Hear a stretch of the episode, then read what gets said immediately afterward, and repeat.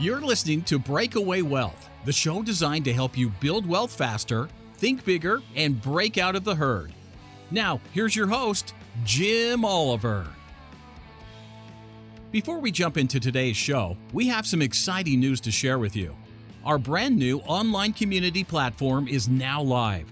Get access to free on-demand, in-depth training courses on topics like infinite banking, cryptocurrency, real estate investing, and much more.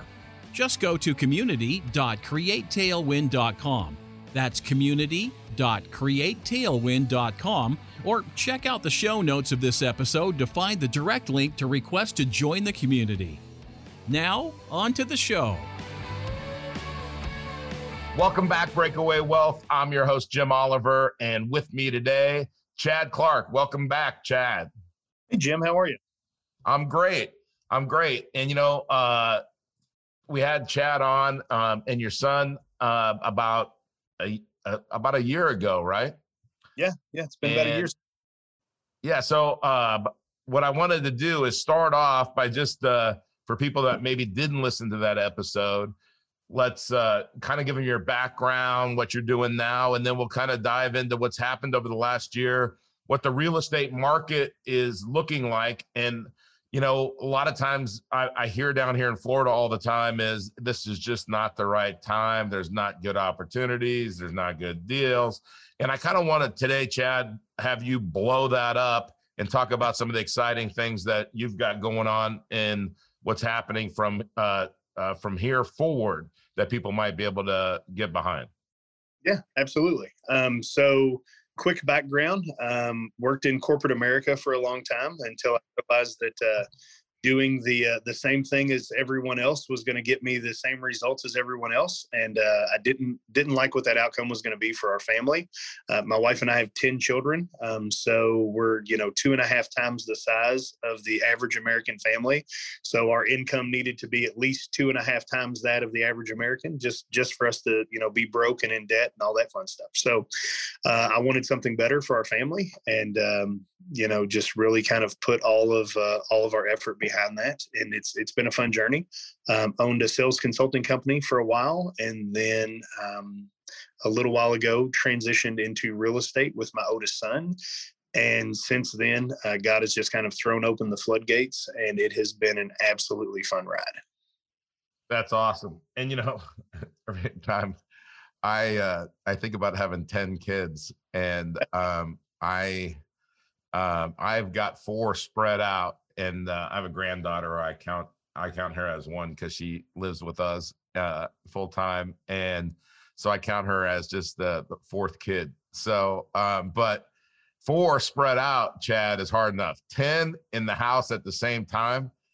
You know, when I go visit Costco up in Louisville, you know, after a few days of having 4 kids running around, I'm just telling you, it's a good thing I don't have hair because I wouldn't have any left, right?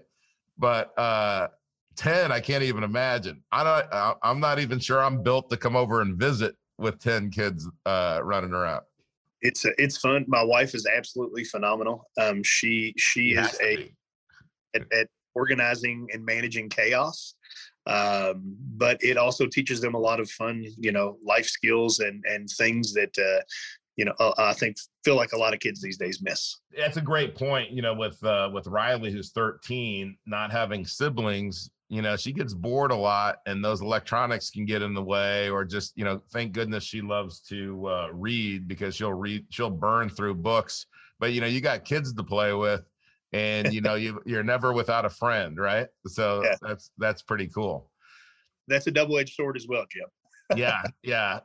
It depends. I had a friend of mine run the math, and he told me that there's something like 1.3 million different interpersonal dynamic opportunities with that many folks. And, brother, someday it's all we can do to hold on. So yeah, I can imagine. I can't imagine when one of them gets sick and they just pass it through. You got to go through a month of colds or flu or whatever, and we're not getting into the other hype that's going around, because I'm not worried about that. I know you're not either. So we won't get political on this show, though. We talk about money.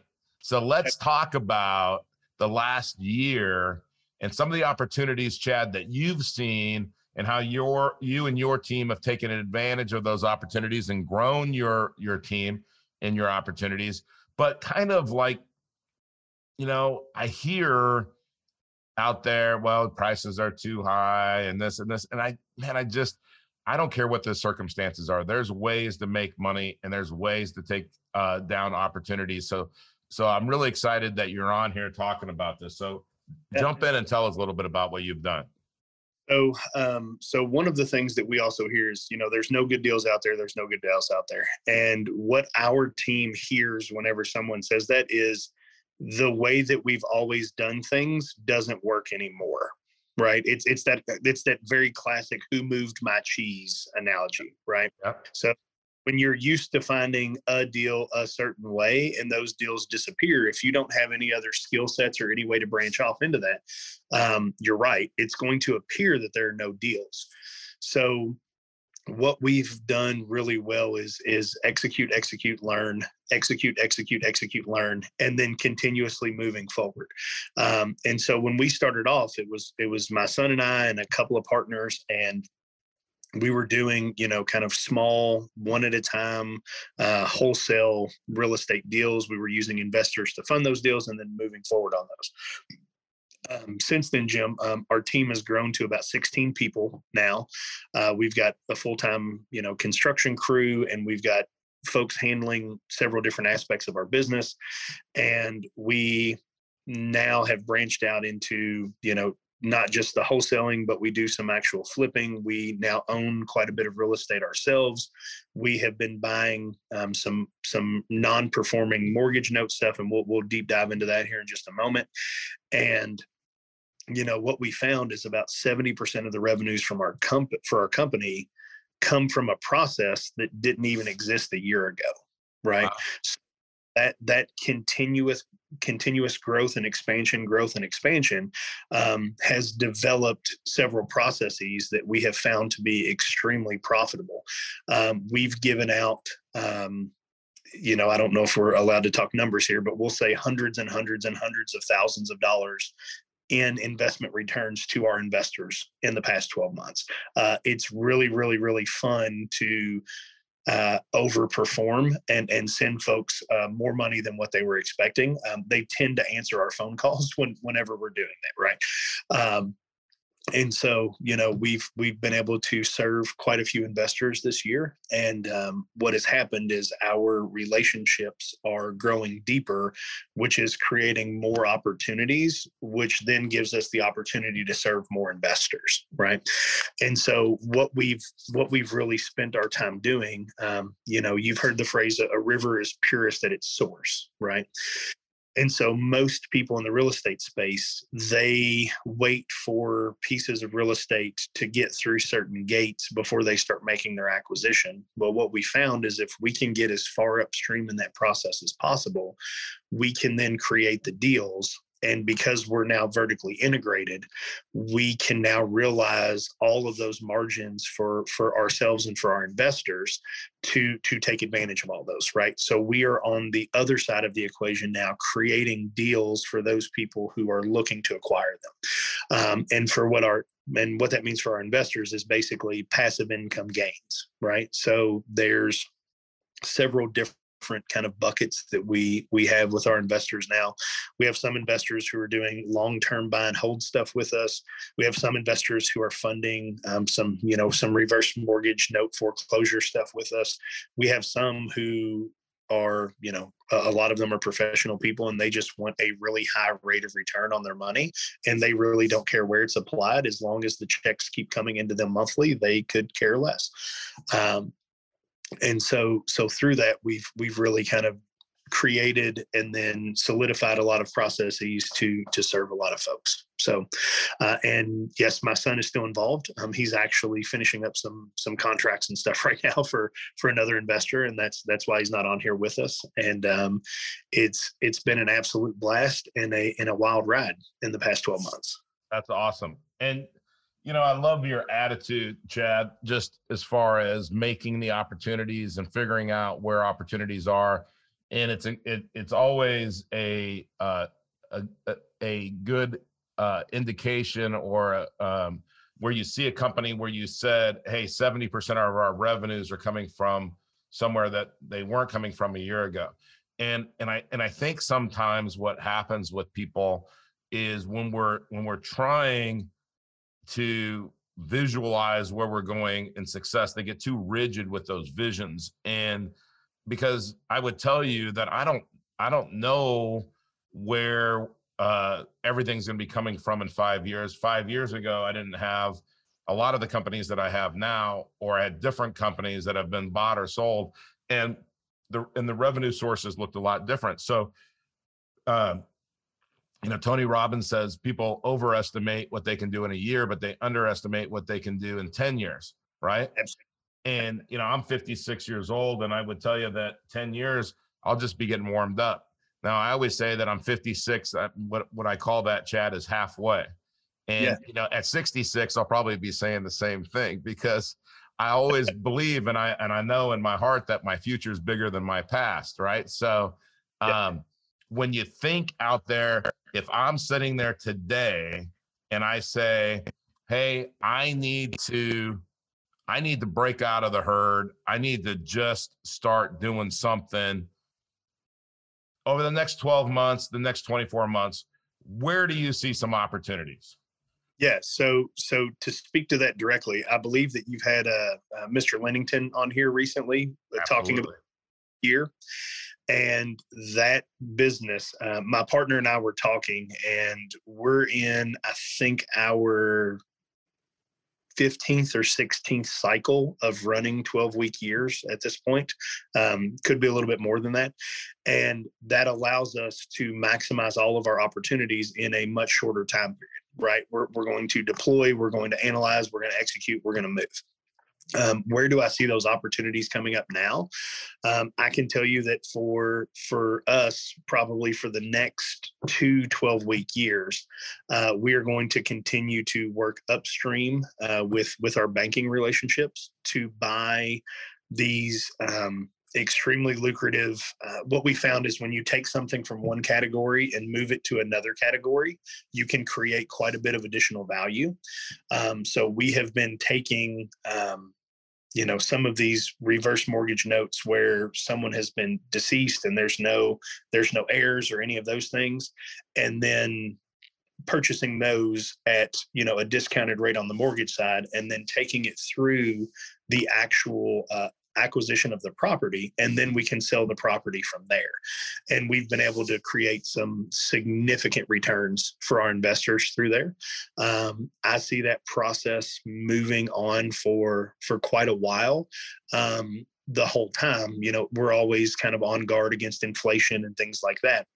So the backside to that is using those funds to buy and hold significant income-producing properties in our local market and then our regional market. There's some things that large corporations are doing in our area.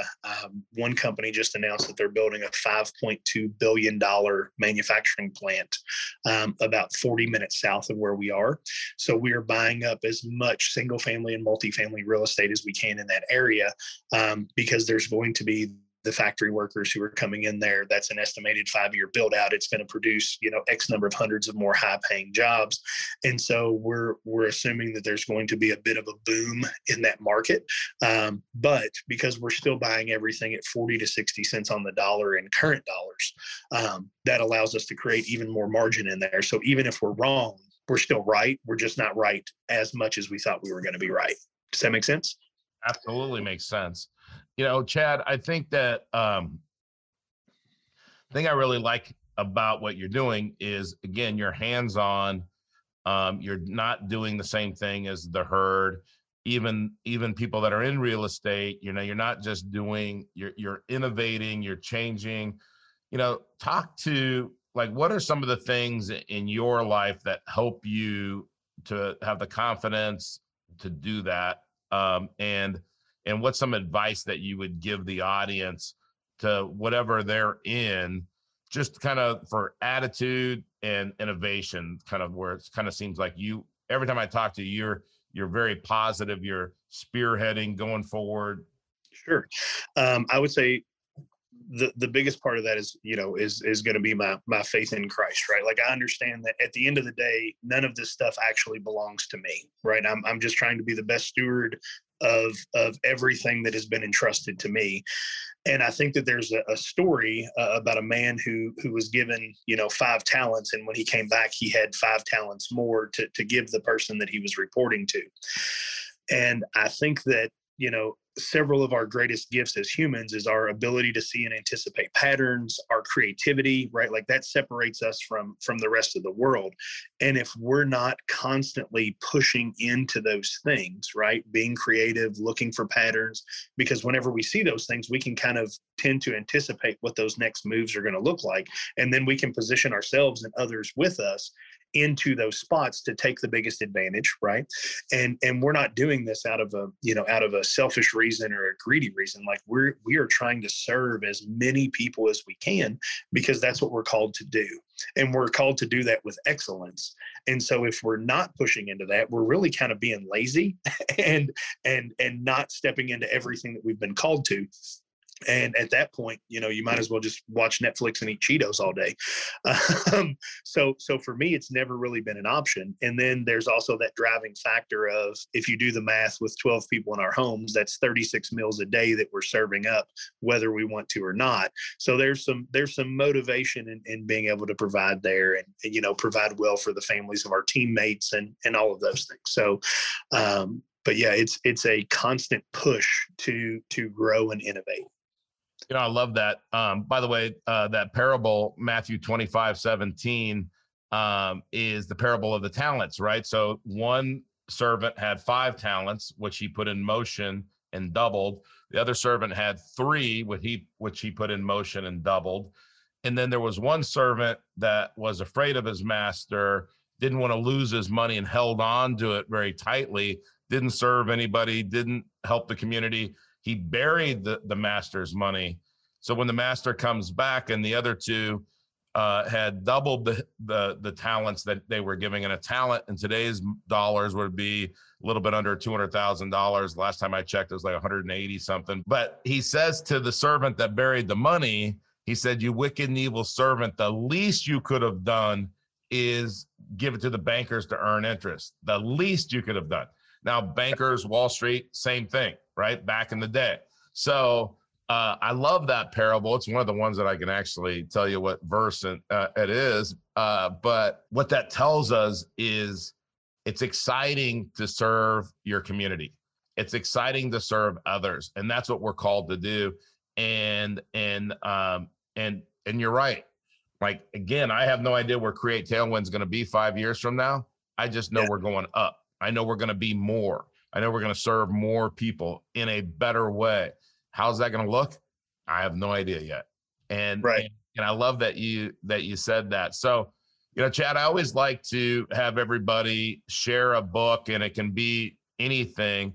Share a book with us that if God came down from heaven and said, "Hey, Chad, I'm only going to let you retain the knowledge of one book that you've read in your life outside of the Bible," what book would you say, "I've got to keep this knowledge"? I thought you were going to give me 3. I had 3 prepared, but okay, now you can do 3. I'm going to, you know, God can do whatever He wants to do, so He's going to let you retain the knowledge of 3 books. How's that? 3 books. That's going to be Go-Giver, Easy, Never Split the Difference, and Gates of Fire by Stephen Pressfield. Now you got one. Normally people don't slip one by me that I haven't read, so I'm going to have to read that one now. Highly recommend the George Goodell audio version. Some of the Greek names can be, you know, for a slow guy like me, they can be a little challenging, but that's a wonderful audio version. I love that. You know what? It's funny you say that, because when I read the Old Testament with trying to read it, and then I listened to it, and I thought, "Oh, that was that word I was trying to say." So I totally understand where you're coming from. So I'm going to wrap it up with something, because you brought up the Greek words and stuff.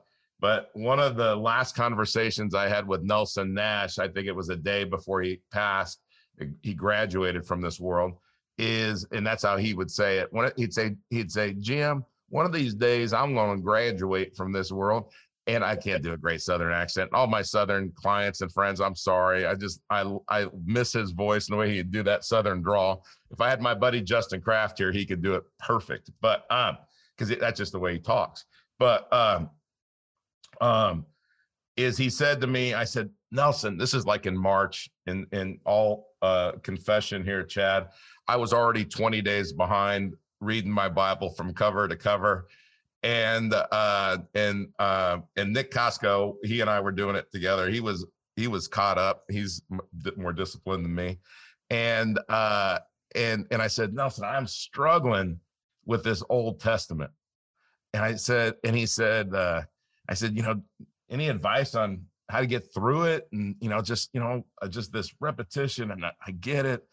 And I just, I'm ready to get onto the New Testament. And he goes, Jim, you have to understand the problem before you can understand the solution.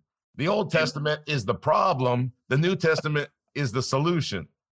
And in perfect Nelson form, that was perfect advice. I caught up. All, again, full confession, I didn't make it through the whole Bible by the end of the year, but the next year I did. And, but I love that advice that he would always give like that. And, you have to understand the problem before you understand the solution, right? There's a lot of problems in our world right now, Chad, financially, forget all this other stuff, but financially, inflation, everything else, there's a lot of problems. We cannot go down with the herd. The herd is sinking. You got to get out. It's a sinking ship. So, you know, I'm thankful that you and your kids and your amazing wife that I've never met, but she has to be amazing to be taking such good care of 10 little ones running around. I know some of them aren't as little as, but, so thank you for coming on. And, how would somebody, last thing I'm going to leave with is, how does somebody contact you, Chad, if they're interested in learning more about what you're doing? Sure. So we still keep it very simple. We're still by referral only. My personal cell phone number is 502-303-6699. My personal email address is dchadclark@gmail.com.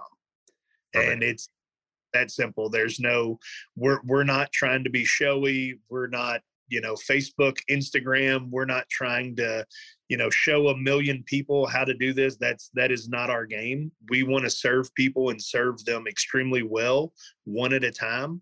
And it has generated a lot of fun and a lot of it, passive income for a lot of folks. So, yeah.